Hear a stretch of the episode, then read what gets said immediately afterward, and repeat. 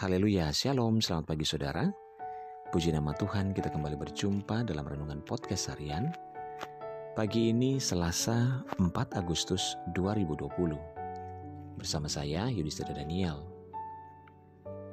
Renungan firman Tuhan pagi hari ini berjudul Semakin merendahkan diri, semakin ditinggikan.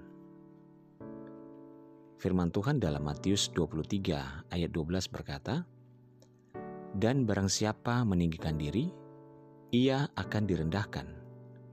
Dan barang siapa merendahkan diri, ia akan ditinggikan.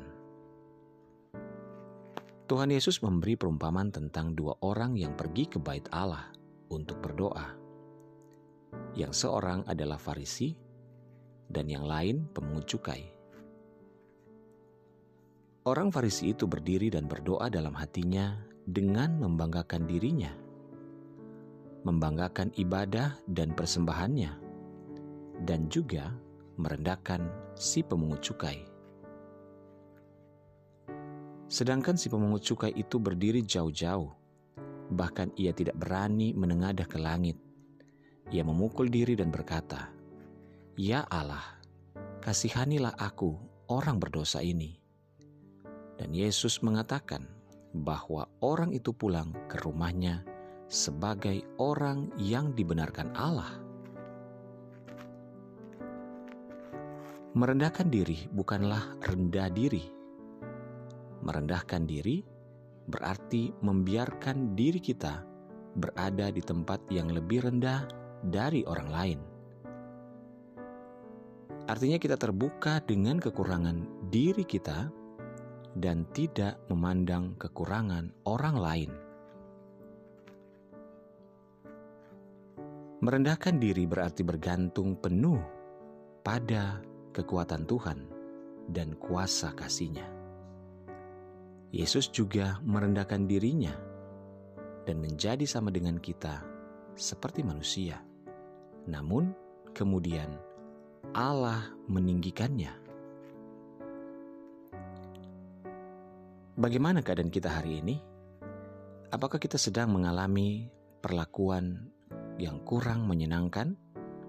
Apakah kita dihina, diremehkan, dan direndahkan? Apakah kita dianggap tidak lebih baik dibandingkan orang lain? Tidak kompeten, tidak lebih suci, dan lain sebagainya dibandingkan dengan orang lain? Saudaraku, bergantunglah hanya pada Allah, sehingga kita dapat berjalan sesuai dengan kehendaknya. Allah menghendaki kita untuk merendahkan diri di hadapannya, agar kita dapat dibentuk olehnya untuk menjadi semakin berharga. Merendahkan diri adalah satu proses di mana kita akan ditinggikan. Karena itu, rendahkanlah dirimu di bawah tangan Tuhan yang kuat, supaya kamu ditinggikannya pada waktunya.